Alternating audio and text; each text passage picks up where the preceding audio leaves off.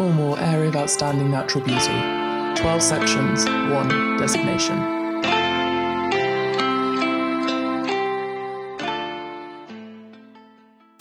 Hello, and welcome to episode four of the Cornwall AONB podcast. In this episode, we're going to hear about climate change and building resilience. These are our aims, objectives, and policies when related to climate. The climate emergency is the defining challenge of our time. In January 2019, Cornwall Council declared a climate emergency, recognising the need for action to address the climate crisis. In the Cornwall AONB Management Plan, you'll find more information about climate as a priority. Not least the challenges to the economy, society, and the environment, climate change also poses threats to Cornwall AONB's cultural heritage and heritage assets, including historic landscape and seascape.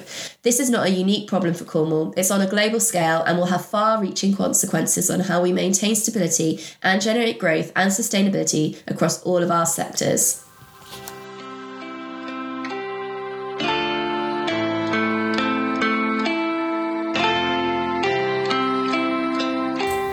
Climate change and building resilience.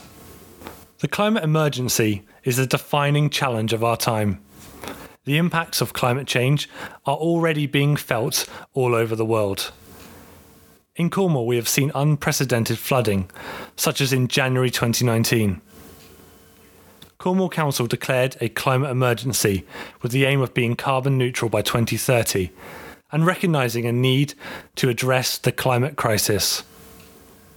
Many of these changes to our climate are directly linked to increased levels of greenhouse gases, causing global temperatures to rise. Carbon neutral action, flood resilience, and natural climate solutions will be key priorities in future projects. Protected landscapes play a key role in conserving and enhancing habitats, such as wetland and peatland, which act as crucial carbon sinks as do woodland, forestry, and wet woodland, all of which provide multiple benefits for people, place, nature, and climate. Please see the Planning and Development Policy PDP 14 in the Management Plan in relation to the development of renewable energy technologies and associated infrastructure in the AONB and its setting. Our priority for climate change and building resilience is climate. Our aim is to work collaboratively to support opportunities to build and enhance the resilience of communities and the environment, to mitigate and adapt to the effects of climate change.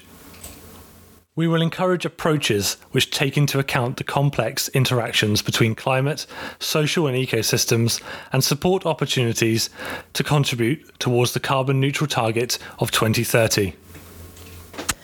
To find out more about the policies and objectives supporting climate change and building resilience, please visit cornwall-aonb.gov.uk forward slash management plan. Thank you for listening to the Cornwall AONB podcast.